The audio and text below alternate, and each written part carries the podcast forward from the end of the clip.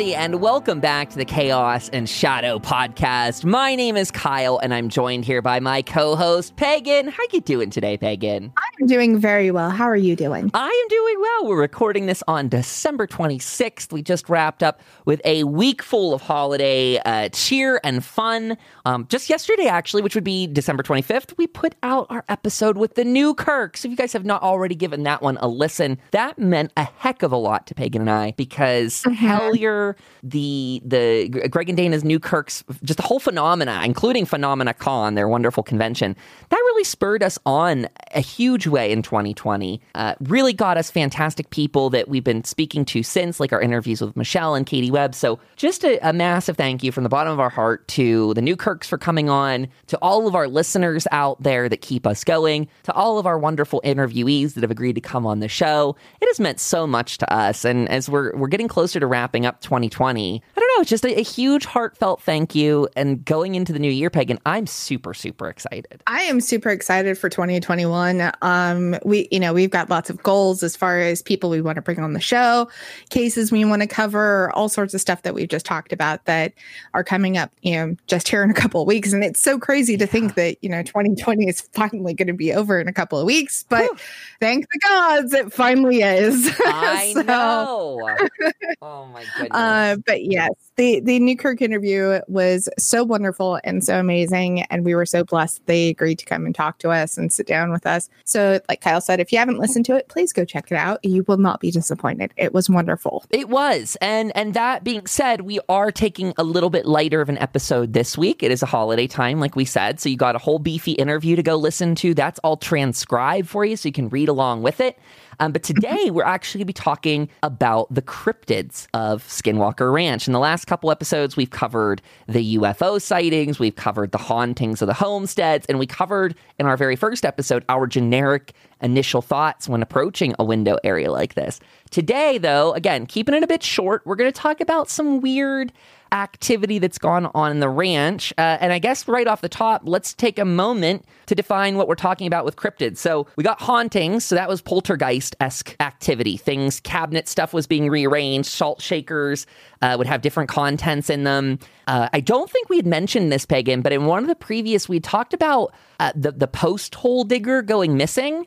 Now, the one thing I mm-hmm. forgot to mention is that in that case, it was said to be about like 50 feet up in a tree that they found. This super heavy post hole digger was hanging out of a tree. I, I don't know how I left that little note out, but the insanity of the stuff that goes on around the ranch and the things that go missing, that's what we consider to be some of the more haunting activity. The UFOs are a lot of lights in the sky, uh, vehicles floating, hovering, flying around again, it's it's aerial phenomena in that case. So mm-hmm. now we're looking at just a couple of the weird, more flesh and blood critters that have been seen going around the ranch. And I think the, the most notable, Pagan, I'm going to also read a little bit from the UFO display book here a, a, as well today because there's some really great excerpts. But the first one to talk about is a dire wolf that the Sherman family sees as soon as they move in to the property. And a huge note is that according to the Utah UFO display book, the last wolf had be- been killed in the area in 1929.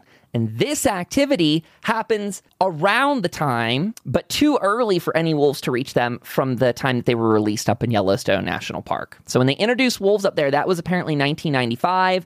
The Shermans are getting mm-hmm. to the ranch in the early 1990s. So it just it doesn't make a ton of sense as to why on day one, uh, the families out there, they've got some calves in the pen, families getting things sorted, and they see mm-hmm. this super large wolf or could possibly be coyote wander up to the family as if it were domesticated, friendly enough for them to pet, but quoted it being about three times the size of a normal wolf. Yes, it, it was a very large wolf. And I want to. I want to say that some reports say that this happened within like, you know, the first half day that they had been on the ranch. Indeed. So it was just super crazy. They arrive at the ranch, they start unpacking, they get everybody, you know, all the animals kind of settled in their pens, and weird stuff starts happening from moment one. It's very strange. Indeed. And I, I, I, do call some question to this. I don't have a firm answer. Curious if anyone out there knows for sure, or Pagan, if you know. But we've talked about how the Skinwalker history, research, all of that, it tends to be scattered, it tends to be hearsay and especially we have to call in a lot of questions hunt for the skinwalker book uh, that knapp and Kelleher put out. That book is very fanciful in some of its things especially in that they didn't talk to the sherman family at the time and that's why I have a question right off the bat, Pagan. We you mentioned a second ago how this happened on day one. I said that as well. But at the same time, it almost doesn't make a ton of sense based off of some other things that we've heard where like they didn't move some of their cattle to the ranch until later. Uh, that they were actually spending their first couple months there getting things fixed up, getting fences repaired, which makes to me a ton of sense. It does make a ton of sense. So I just question the legitimacy of this. Now, uh, here, here let, let me give people a read from the Skinwalker, uh, or I'm sorry, this is the uh, the Utah UFO display books uh, excerpt on it. Says this story is strange indeed. The witness family, including the two children and the witness's father, saw this large, huge animal approach from a distance. It looked like a wolf, but it was much too big, at least three times the size of a normal wolf. The animal came right up to the family where they petted it and were entranced. Suddenly, the wolf darted to the corral, where a calf had its head and neck through the bars. The beast clamped the calf's head in its jaws and tried to pull it through. The witness and his father kicked and beat on the animal with no effect. Finally, a powerful handgun was retrieved from the truck and the witness put a bullet into the wolf's chest, still with absolutely no effect. No blood, no apparent discomfort. The witness pumped two more slugs into the animal, and it finally released the calf, but stood a few feet away, quite unconcerned. The witness's son then ran to the homestead and brought back a 30 6 rifle after two shots with the wolf for about 40 feet away a chunk of flesh fell off of its shoulder where the bullet exited. The witness and his son chased the wolf first into a grove of cottonwoods and then Russian olives. A recent rain had made the ground soft, and the wolf's tracks were easily visible until about 60 yards away from the river. The tracks simply stopped. There was no sign of the wolf, which had apparently disappeared into thin air. So, uh, welcome home, everyone. Welcome to your ranch.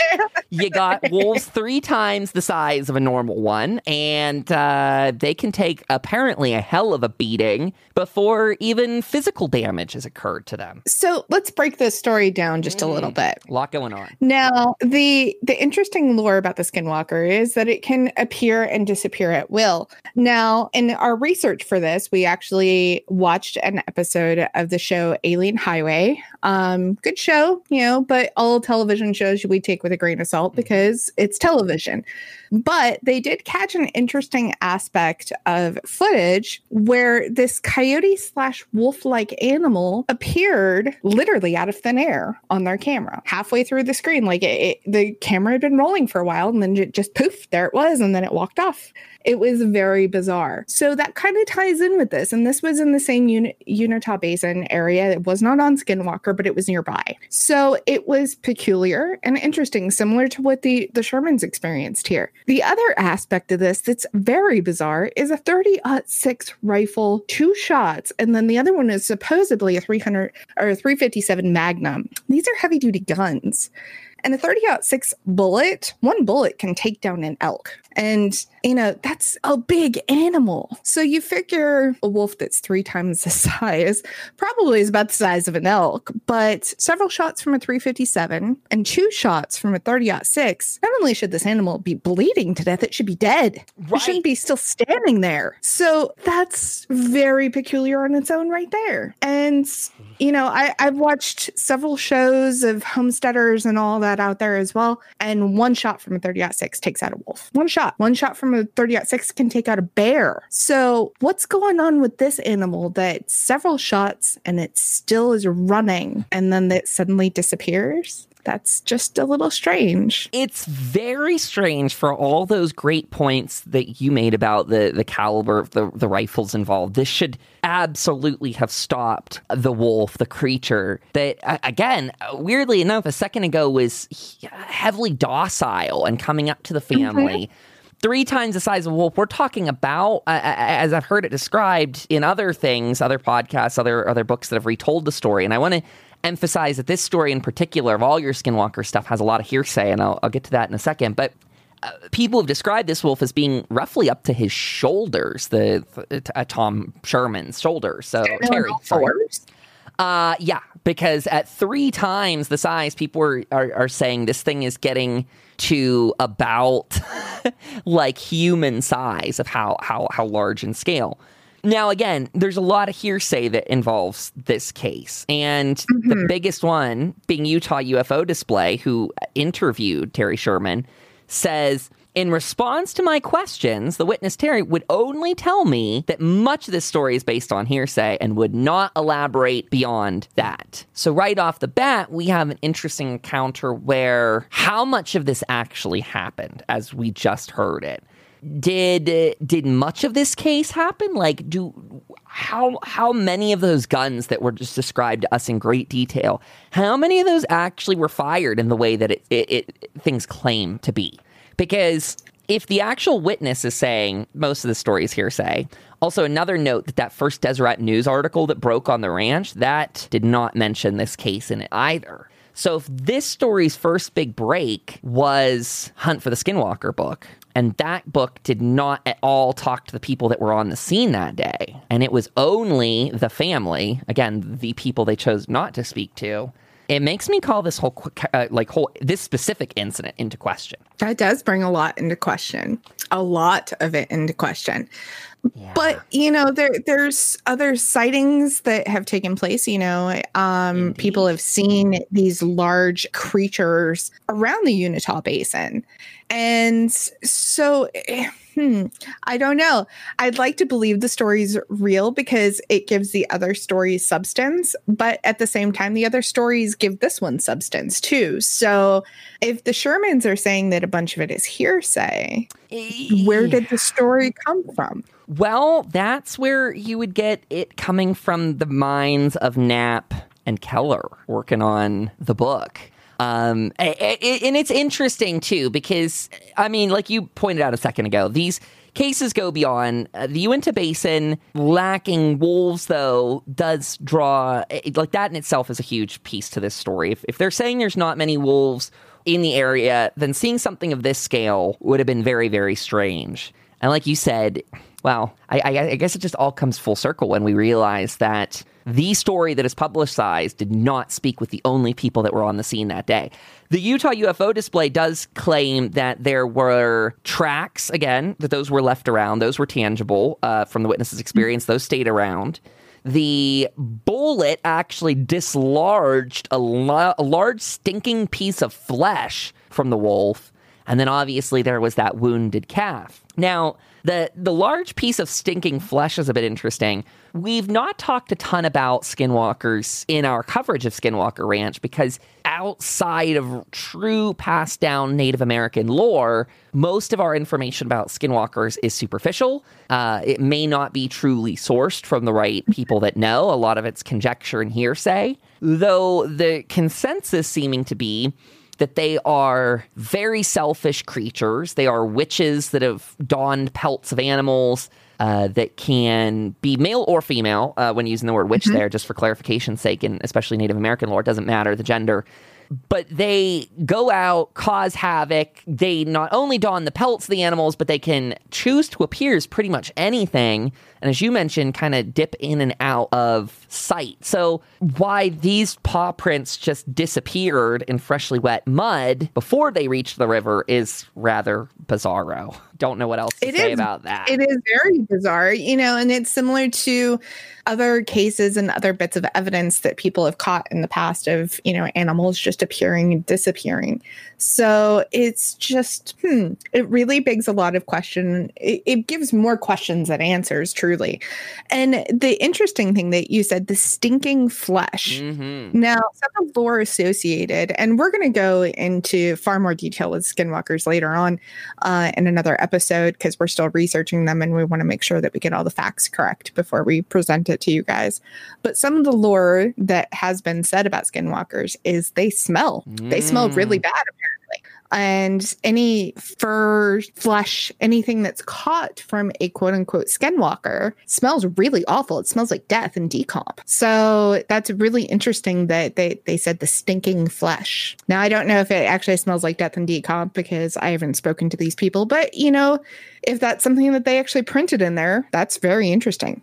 Yeah, I can't find any more description than stinking flesh. It doesn't doesn't go into detail. Uh, at least not the Utah UFO display. It doesn't go into detail. And again, if the Hunt for the Skinwalker book does go into detail for our listeners out there reading along, I admit I shelved that book. Like I want to get back to it. Frank B. Salisbury, who does the Utah UFO display, is clearly reading along with the Hunt for the Skinwalker as he writes this chapter. Uh, I've explained before, and I have a little bit of a YouTube video explaining more detail of why we trust the Utah UFO display more. It just proceeded, or it followed a, a way more investigative style, uh, talking mm-hmm. to witnesses, getting their stories written down. Like those are those are big starts. Actually, speaking to the people that were on the scene that day is a huge thing. I, I, trust this book, and that's why I would urge people that if it does go into huge detail in The Hunt for the Skinwalker, be a little careful because that family that saw it that day was the family that, again, was not interviewed. So very tricky. Yes, Something it is very tricky. Else to add with these wolves, though, is says uh, during the coming days, there were other huge wolves seen by the witness's wife. That would be Gwen Sherman. Um, she actually went so far as to complain to the tribal police and that's when she was told the last wolf in the area was killed in 1929. So the tribal police were saying, yep, the, the wolves here dead. Uh, or, you know, they've been killed off long ago. There, there shouldn't be any around. Uh, the Sherman family, again, being one that was really into these prize, just cattle, cows uh, of all different mm-hmm. scopes and sizes, they they were very business minded people from what we can see.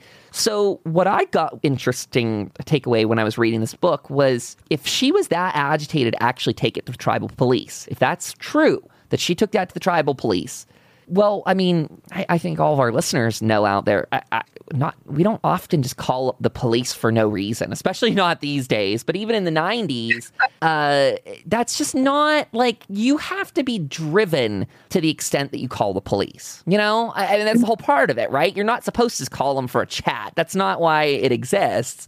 So she was that frustrated, annoyed, scared, worried, whatever it might be, that it got her to actually get in touch with the authorities about it and complain. Yeah. Mm-hmm. That says something to me. It says a lot to me as well. You know, um, especially, you know, back in the day, you don't call the police for any reason unless you absolutely desperately need it, like you've been saying.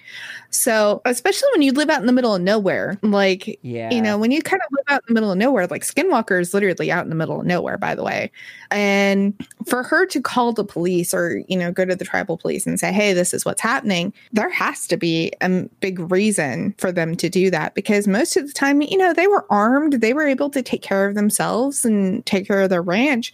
But if you are reaching out for help like that, then obviously something else is happening and it's making you worried enough that your own defenses aren't enough. Did you know Chaos and Shadow has moved to Facebook? That's right. We've got Facebook pages for this show and Revelator Paranormal. Like them today. Become a member on our website and gain exclusive access to our Facebook group. There, you can help us investigate the files, dive deeper, and build this community from the ground up. Huge thank you to all of our supporters. Head over to chaosandshadow.com forward slash subscribe and look for the links in the description to join our Facebook.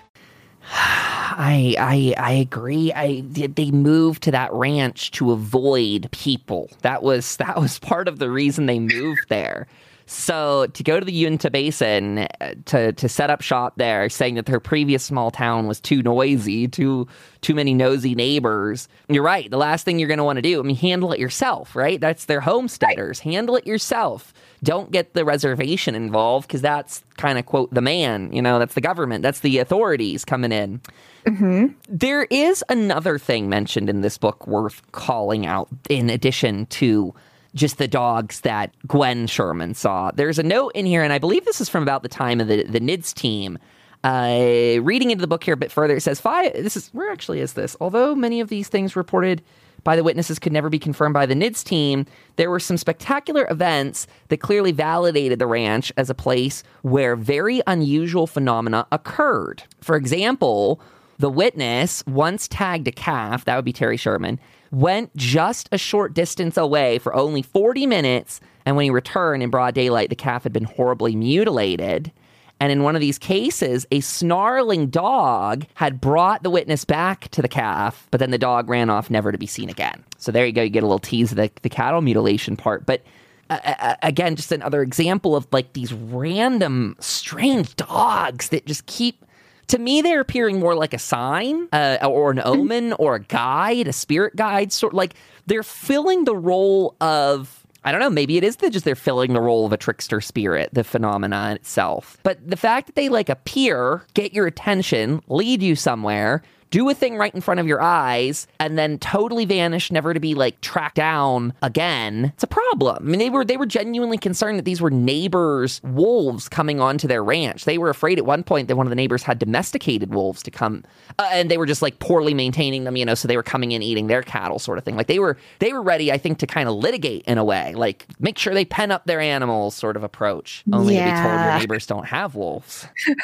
Only to be told your neighbors don't have wolves or any sort of animals that could do something like this. You know, that that's just oh yeah, absolutely terrible.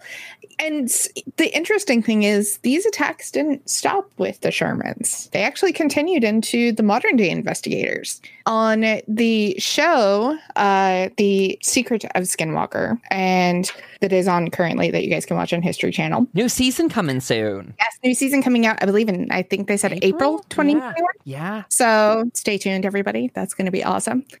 Uh, they brought in a couple of alpacas to bring them in as what they call them as biosensors. And same with the cattle. The cattle are considered biosensors. They do care for them. They do love them. So don't worry. they, they are still very well cared for and very happy. Uh, but they do they are biosensors for them. Uh, early one morning, the two ranch caretakers, Candace Lind Lindy, I, I apologize if I get that incorrect, and Thomas Lewis, or Tom Lewis, I apologize, uh, were living in a ranch house on Homestead One, and they woke up to these screeching sounds, these like animals in distress sounds.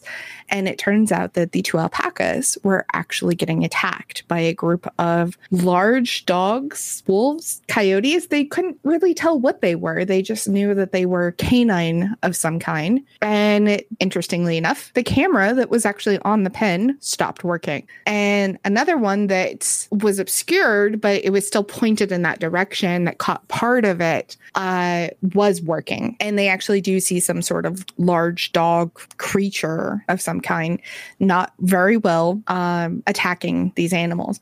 Uh, when they do go out there, uh, Tom ends up throwing a stick at this large wolf that is not letting go of this alpaca. It actually has the alpaca in its mouth and is not letting go. And eventually he hits it with the stick and it does let go and eventually runs off. But he said they were extremely vicious and they just didn't want to leave the pen when he walked in. They weren't really afraid of him. So the alpaca is fine. The alpaca survived, had to have some stitches. But the other interesting aspect is the veterinarian who came out to stitch this alpaca knew the Shermans and knew that the Shermans had a lot of trouble with their livestock and things on the ranch. And he said eventually they had enough and they couldn't take it anymore and they left. They sold the ranch and they left. It was very interesting. It's interesting too because that guy's report isn't exactly accurate now that you say that aloud. Because they they didn't they didn't pack up and, and leave as he says. You know, Tom uh, Terry. ah, I apologize to everyone out there. I say Tom Terry interchangeably because they were given a pseudonym in the or a, a fake name in the Hunt for the Skinwalker book. So Terry Gore, Tom freak, who's who now? Tom Gorman is Terry Sherman. that that's what it is. So that Terry didn't actually end up leaving the ranch um, is the one thing that that person got wrong, like that one um, uh, veterinarian got wrong. He stays on board through the Bigelow stuff as a uh, as the ranch hand. He stays on and, and maintains the property, even though he lived about fifteen to twenty five miles away afterwards. So it's it's one of those like minor inconsistencies that adds up in a big way because that guy should have known that because he would likely have been talking to Tom per some of the other mutilations in the following years. It's very possible. I I mean It's just so here's one of those confusion. Things, yeah, it is one of those layers of confusion. And here's one of those other things too is he may have met the Shermans like one time. Right. Maybe he worked on their their stuff and then you can say, "Yeah, I knew them."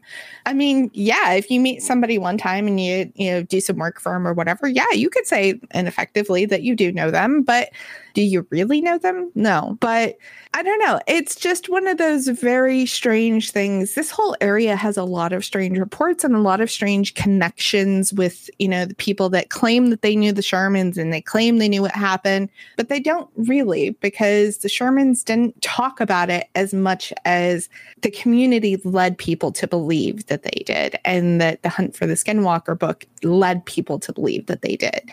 And the truth was that they didn't reach out until the very end, if I remember correctly. Uh, to which one? I'm so sorry. Who who didn't reach out to who? They, they didn't reach out to the Deseret News article or the Deseret News who broke the story until the very end. I don't know about that portion myself. I'm not certain about that. Uh, well, because because what you're saying, like when when um, Terry Sherman reached out to them. Mm-hmm.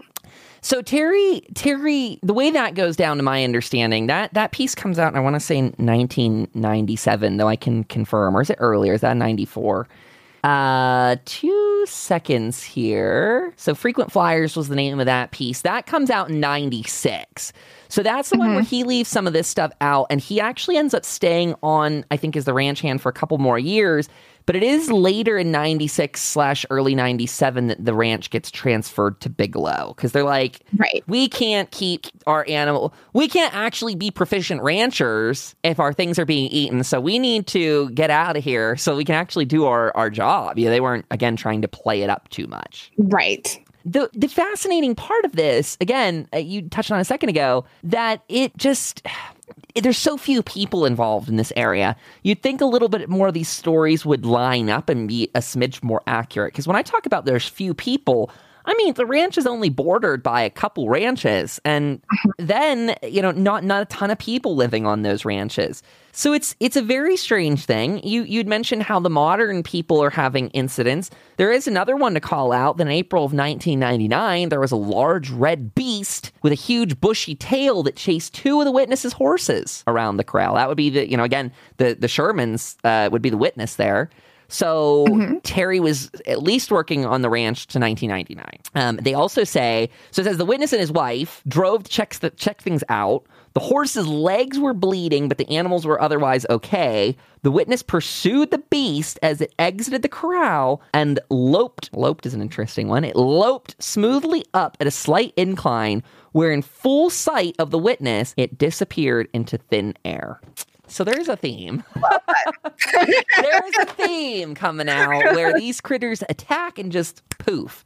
Which the the Frank Salisbury says the next line. He says, "Sounds like a skinwalker to me," uh, because in there he's looking at this from a very scientific perspective, but saying, uh, "What do you do?" I mean, that is that is what lore that lines up with a skinwalker. If they can disappear at will, if they can appear and turn into objects, if they can turn into animals and just different things, they can appear how they want. It really begs a lot of questions, I suppose. I don't even know what they are right this second, but. I mean, how much that ties in with the UFO activity? Are, are the crafts they're seeing in the sky then also, I mean, are they somehow related to the physical flesh and blood critters in a, in a different way? Like, are are the flesh and blood critters the same thing that can turn into one of those crafts they see appearing and disappearing? I think it actually has something to do with the potential for portals on the property. Mm-hmm. and you know, we hear this a lot. We hear that these crafts disappear through portals in the sky. There's radiation and gamma rays and all sorts of stuff in the sky that they can't account for. That's you know they have no idea where it's coming from. And there's so much stuff that just disappears and goes poof, and they don't know what happens. And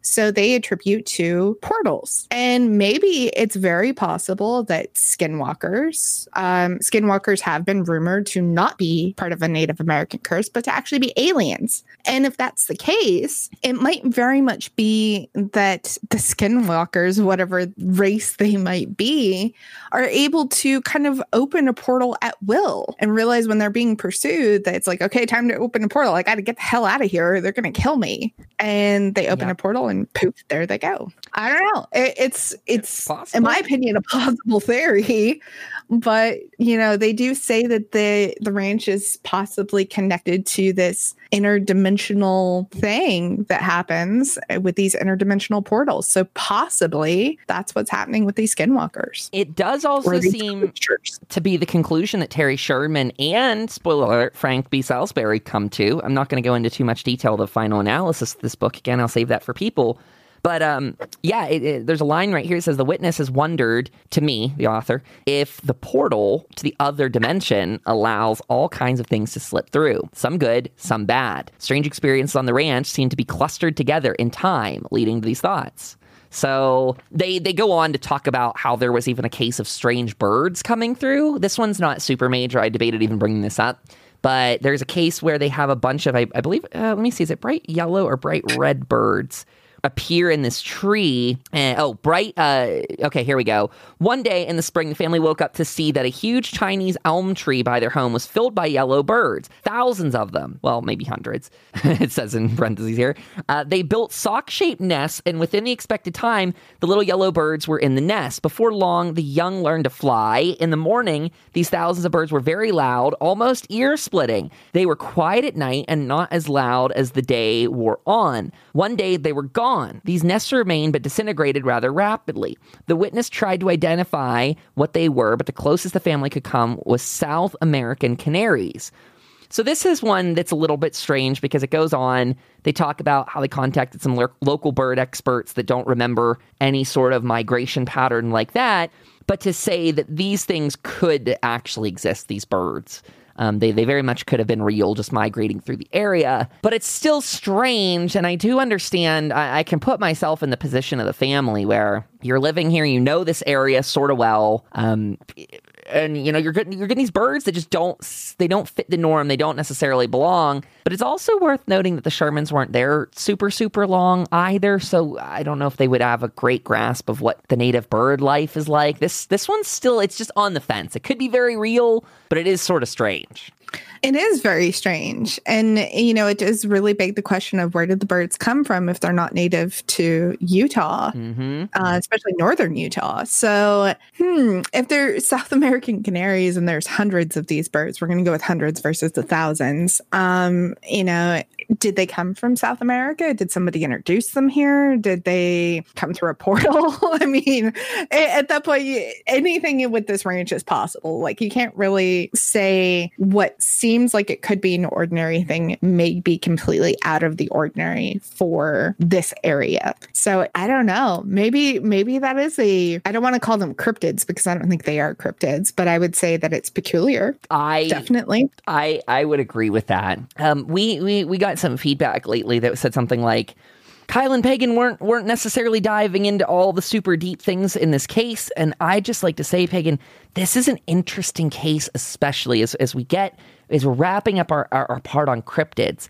It is it is hard to tell a traditional story when we when we talk about this ranch because I hope mm-hmm. that all the listeners that have been following along with these episodes, I hope you see what type of investigative approach we've wanted to bring forward here, which is really true validation of these.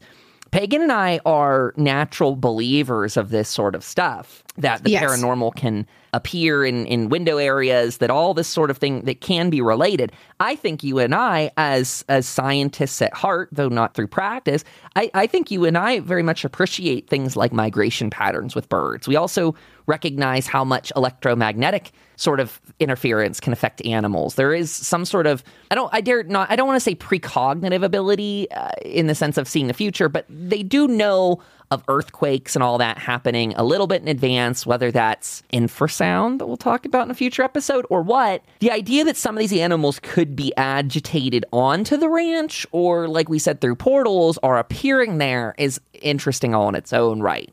What I what I guess I'm getting at there is like it, it, it doesn't break my brain to say that the phenomena could be just manipulating local wildlife too, uh, intentionally or It's true. otherwise. It's very true. And, you know, we can also definitely say that the animal migration patterns are something that we can very much, I would say, with almost without a doubt, reasoning state that the Utah Basin is still a relatively, I don't want to say 100% uninhabited, but it does have inhabitants in it, but it's not growing at such a rate that it would be pushing wildlife to uninhabited areas like ranches. And so the reservation land, the protected land, is still protected. It still has its normal activity because things aren't getting pushed by development and basically human expansion. So, in that regard, these birds that miraculously appeared out of nowhere, essentially, and these wolves that are not native again to this area or haven't been since 1929 they're not getting pushed from somewhere else. They they're not normally here. So in that regard you can't blame the humans for this. So it does go back to that unexplained reasoning of how did they get here? What are they and where did they come from? A- A very quick Google search on the side here reveals that the population of Uintah County has only since since their first data here in 1980 on on this chart. Uh, that was about 2,000 or sorry 20,000 people in 1980.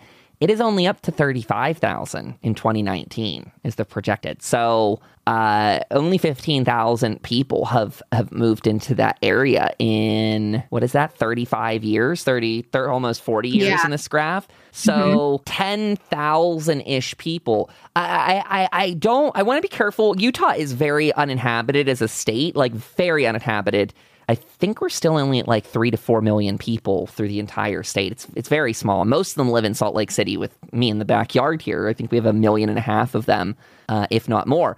So in, in the city. So when we talk about an un- uninhabited state, you're very right. I, I'm hesitant because I just don't know the migration pattern of people to say well enough if neighboring counties grew and pushed animals in there. Because you mentioned, you know, that people didn't do it, but that might we don't. I don't have that information. Uh, yeah I will say that though, what we do see here is that at least the the, the proper Uinta Basin did not see that many people jump into it. But there's another questionable stat to that too, and that is these are from Uintah County. That does not include the entire basin, which goes into Colorado as well. So when we're getting some statistics on this area, it's a it's a bit it's a bit confusing, a bit tricky, just because federal lines mean that numbers are tallied differently. But I would argue that animals, skinwalkers, whatever's on this path, doesn't give a damn about your uh census lines and all that happy stuff. so again, my question being, and I just don't know the answer yet. This is a question for another day. Did did population booming in Colorado potentially move critters westward into That's- the thing? That's an interesting question that we'll have to definitely look into as well Mhm. um, as we continue our research with this case, and you know maybe see what the the Colorado border is to see how much of that has grown in those areas to possibly push wildlife and see if that might be you know because there are wolves in Colorado. So is it possible that they could have migrated? Yes, Possibly. but could they have migrated from what 20 years ago when the Sherman saw them? And that was what I want to say 96, yeah, about that. 95, somewhere in that range. Mhm. So, uh, in that regard, you know, is it possible that they migrated from there? Possibly. Wildlife patterns are weird. I shit happens with wildlife. It just does. But is it possible that you know the stuff that is happening and these dogs that are appearing are they coming from other places? Maybe, or maybe they are skinwalkers. Maybe they're aliens. Who knows? Truth be told, I don't care. I think it's just really interesting wherever they came from. Me too. On that note, let's wrap up our episode on skinwalkers. By no means, uh, or I'm sorry, our episode on cryptids, I should say, um, with with these very interesting tangential relations to to skinwalkers. We're gonna keep investigating. Our next thing is to actually get in touch with someone from the reservation, if possible. So after these holidays are completely cleared out and we approach January, Pagan and I are intending to reach out there. So, again, for people Mhm. listening, I hope you're following along with this investigation, and we'd love to know how you're feeling about it too. So, I'm just going to throw out, we don't say our, uh, throw out too many email addresses here, but if you guys would like, mysteries of chaos and shadow at gmail.com, great place to send that. There's also some contact forms up on the website.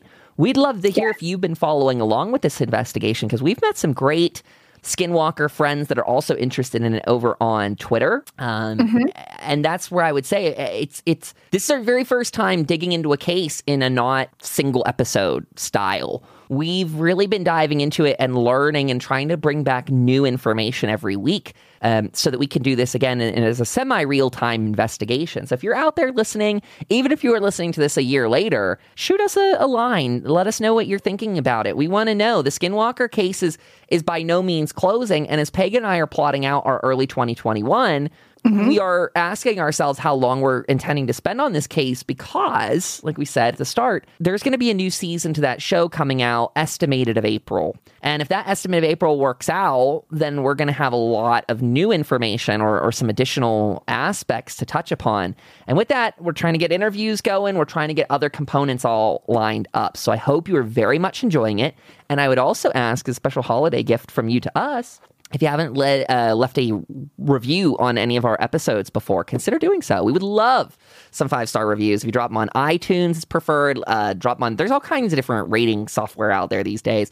Pod Podchaser's a good one, but those those reviews mean a lot to us. They they get our our name out there, and ultimately sharing it with your family and friends. Fantastic thing if you know people are trying to you know occupy themselves around this season. They're stuck inside, nothing to do. Send them chaos and shadow. We'll have lots of fun to share with them, and uh, you can join that investigation with us over on Facebook because we're taking everyone into that group now. So you just need to apply. True. Speaking of family things, Mhm. if you guys haven't watched the show on History Channel, I actually just watched it over the Christmas holiday with my daughter. And for those Hellier fans out there, she actually stated that the show reminds her a lot of Hellier. Oh. And so you guys should definitely go check it out. She loved the show. She loves Hellier. She is a big Hellier fan. Uh, definitely go check it out. Give yourselves a kind of little brain vacation and kind of dig a little deeper into Skinwalker and kind of learn along with us and research with us. And come tell us your experiences in the Facebook group. You can email us, like Kyle said. Just hit us up on any social media platform. We're pretty much everywhere. So just come find us and talk to us about it. We'd love to hear it. Indeed. Uh, yep. This this one's this one's gonna keep going. So we're, we're gonna have lots of Skinwalker content. Um, we have a couple just so we don't bore or like make the idea of Skinwalker stale. We we recognize you know how long can one talk about it in a row. So what we've also got planned for the upcoming is some episodes on where you, the, the cases where UFOs have actually attacked and hurt people because that's related to the ranch, mm-hmm. and one that Pagan created a good almost five months ago, a wonderful episode that we've been sitting on on infrasound. Uh, Yes. because that tied into us looking into the Dyatlov Pass. I had read a book with that. I mean, we we we we went into it. We were going to do a whole episode, and now feels like the appropriate time to let it go and release it into the wild. Because infrasound might be one of those components that is leading to some of those cases of extreme fear and agitation on the ranch. It very well could be, especially around Homestead too. So Mhm. Uh, it's one of those very weird kind of phenomenons. Uh, and some of the other big cases that we're looking into, we're looking into possibly Point Pleasant and the Mothman stuff, uh, Hoia Baciu Forest in Romania. So we are not just looking into Skinwalker as our big end all be all case. We have a lot of other ones that are kind of on the books for 2021 that we're looking into. So stay tuned with us for the upcoming year, and we're gonna hopefully have a lot of fun investigating with you guys. Indeed. Like like we said, we'll let you go here, everyone, and enjoy your holidays. Stay super safe. Go over to chaosandshadow.com for all of your links. You can become a member. You can shop our cult shop, buy some incense and spell candles. It's wonderful times. The blog is booming. Pagan's got reviews going up there. We've got witchy articles going up there. We've got massive vault notes that accompany these episodes. So, folks, go out there, check it out. And like we said, leave a review, share it with friends. That would mean the world to us. Be safe, and we will catch you for more Skinwalker next week as we discuss the cattle mutilations. Ooh. Pagan, thank you for your knowledge and your time. Everyone out oh, Always. there, we love you. Stay safe and chat soon. Bye Bye bye. Bye.